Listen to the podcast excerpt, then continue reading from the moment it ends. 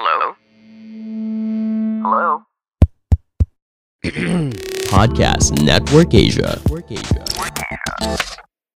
Hey, what up? It is your boy TPC. Welcome, welcome, welcome sa isa na namang episode ng Typical Pinoy Crap Podcast where I talk about a bunch of stuff, mga pre, no? And I feel like I'm in the stars tonight, mga pre. Guess we're gonna talk about some pretty boys. Ah, pag-uusapan natin ng BTS, no? Isang napaka-successful, no? Napaka-successful na boy band from Korea. Uh, to be honest, wala ka akong ganong alam sa BTS. But I researched my shit, no? And these, these guys, they're successful as fuck, mga pre. Yung isa nilang kanta, oh, 10 months ago lang. 1.1 billion views. These motherfuckers, man. These motherfuckers are getting hits after hits, no? To, meron sila 1.2 billion views 3 years ago. Then yung bago nila, 1.1 billion views just 10 months ago. And these motherfuckers are consistently growing, my guy. Pero hindi lang sila eh. No? Hindi lang sila ang consistently nag-grow. Ah, napansin ko, consistently nag-grow ang K-pop as a whole. No? Sana all. No? Sana all merong bansa na nakapag-produce ng ganito karaming um, na booming artists all over the fucking world itong pag-boom ng K-pop tayo, it got my curiosity mga pre. Kaya napa-research din ako eh. Tayo I'm not even a fan, no? Hindi ako fan. Fan yung kapatid ko pero ako personally hindi eh. Pero itong dominance nila, it got me curious mga pre. Kaya, uh, kaya nag, ano yun, nag-research ako. At I found out some interesting shit about Korean pop mga pre. No? Na, napaka-interesting nung uh, nabasa ko na most of their artists no nagte-train. Ah, mula pagkabata yung iba nagte-train ng ilang oras kada araw no just for a shot sa K-pop dream dahil sa sobrang popular ng uh, K-pop no naging isa sa biggest goal ng mga teenagers doon sa bansa sa South Korea ang pagiging isang K-pop idol no na tinatawag at hindi mo rin naman sila masisisi na mangarap dahil bukod sa it's a nice fucking life isipin mo, magkakaroon ka ng chance na sumikat na sobra, no? Sobrang sikat to the point na lalagay lang yung pangalan at logo nyo, no?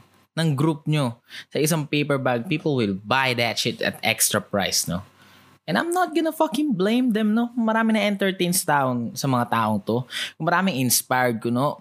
No? Nakabataan, na Pilipino pa yan. Na I cannot fucking blame them if they get happiness through that kind of shit, no? Kahit na nakikita naman natin, no, na literal na ginamit lang naman yung um, yung BTS ng McDonald's just to sell more. Dahil ano bang kinalaman ng BTS sa putahe ng pagkain, di ba? Sariling recipe ng BTS ba yung ginamit doon? Nah, di ba? Did they fucking cook it themselves? Hell fucking no.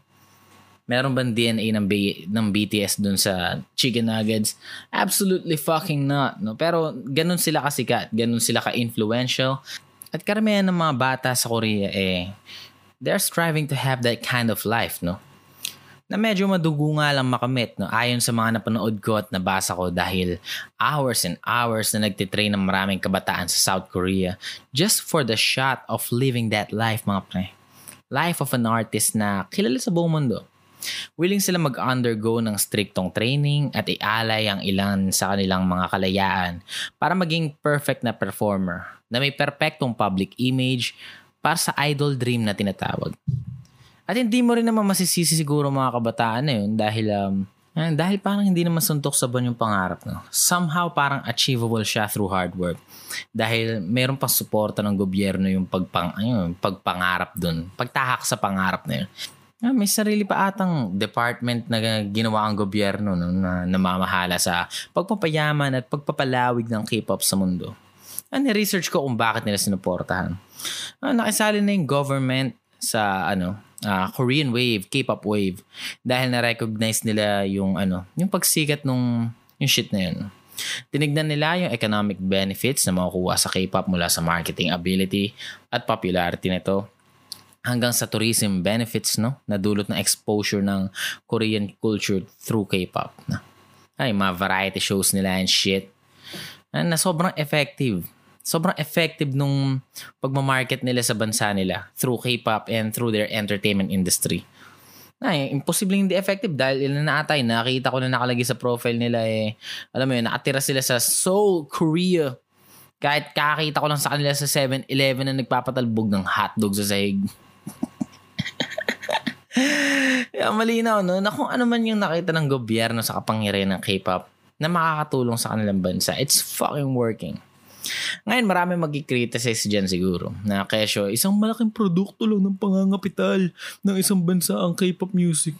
Wala itong art, wala itong art and shit, very, form, very formulatic ng K-pop. Yeah, mga nangarap dyan, mga nagiging robot na lang kaya sumusunod sila sa very strict na guidelines mula sa paano sila mamumuhay. No, bawal mag-girlfriend, bawal magsabi ng ganito, bawal magkaroon ng political blah blah blah blah. You know, hanggang sa tipo ng music na, re, na nire-release daw nila. Mga formula gaya ng repetitive style ng music na palagi may rap, catchy English phrases na paulit-ulit at maiintindihan using the universal language. Flashy ang itsura, smooth as fuck na dance moves, etc. Pero whatever that shit is, no? Kung ano man napupunan ng mga tao, it's fucking working. At isa sa mga lesson kong natutunan sa buhay eh, magalit tayo sa laro, no?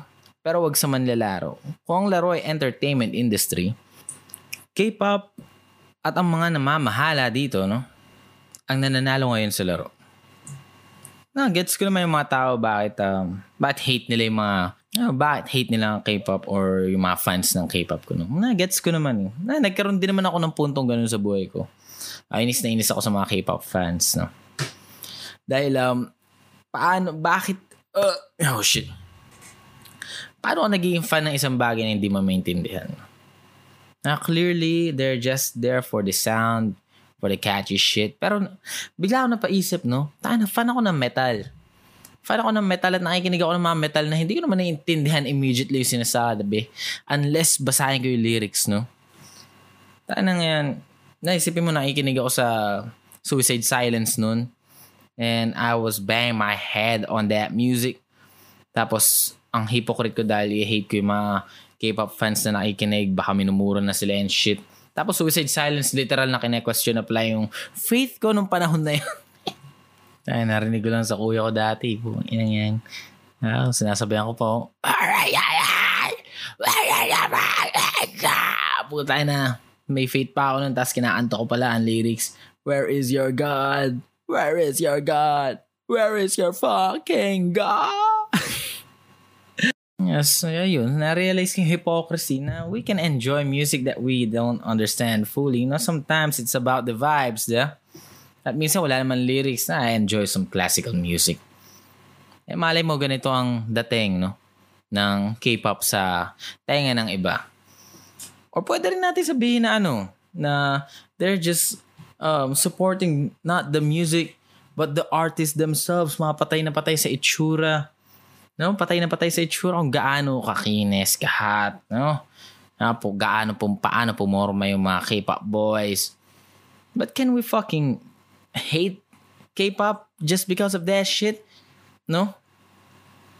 Na kaya nga very, ano eh, very particular ang mga K-pop artist na lumalabas, no? Kita-kita mo naman yung similarities. Hmm. Clear skin, yeah. Clear skin, slim. May mga legs na talagang pag nilakapan mo ng ano, uh, maigsing shorts, talagang kahit nakamute, masarap pakinggan yung music nila. Pero masisisi mo ba yun? No, that's some fucking chess move mga pre. Clearly, sinadya nila yun to um, to have their craft be supported from different angles. No? Mula sa itsura, mula sa sayaw na appealing sa iba't ibang tao, mula sa boses kung trip mo yung vocals na maganda, at mula sa lyricism tuwing nag attempt sila ng English songs. No? Clearly, they are doing their best to market their shit. No? At meron pa silang push from the government. Yeah, how can we hate on that shit, yeah? Pero maintindihan ko siguro yung ano, ang naintindihan ko lang dyan yung ma, uh, hindi hate yung K-pop, no? Walang pake sa BTS, no? Kung hindi man nila trip, ah, hindi sila vocal. Pero naintindihan ko yung mga ano, eh, hate yung fans. Tayo na kasi ang obsessive ng ibang fans eh. Obsessed ng ibang fans, hindi lang sa K-pop, sa maraming bagay. No? May mga fans na siguro dahil hindi pa sila mature, no? Dahil uh, hindi sila busy, marami silang time to support the to support their fucking idols na ipag-away sa internet. No, masyadong masyadong isinasa buhay yung pagsuporta. Ah, nakakaanoy nga naman yun. It's fucking shallow looking.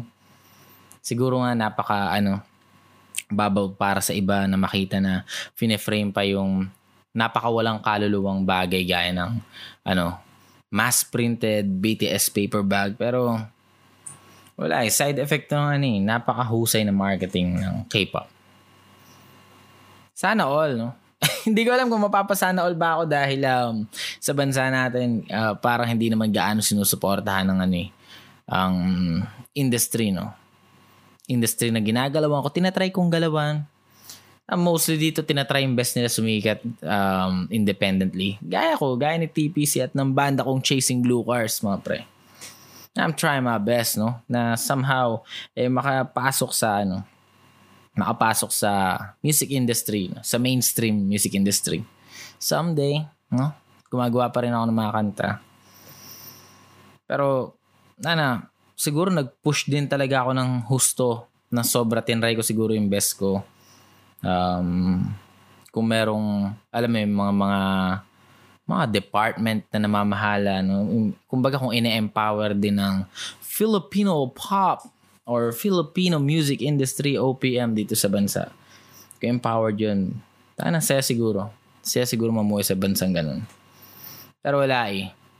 Um, hindi pa ganoon ka visionary ang ating bansa, ano? Yeah, hindi nila nakikita na ano.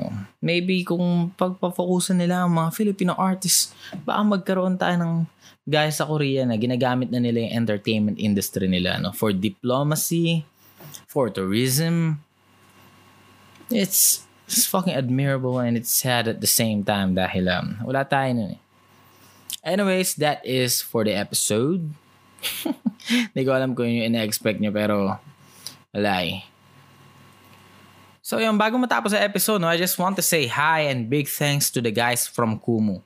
Kumu is a Pinoy live streaming app where you can connect with Filipino streamers and celebrities mga pre.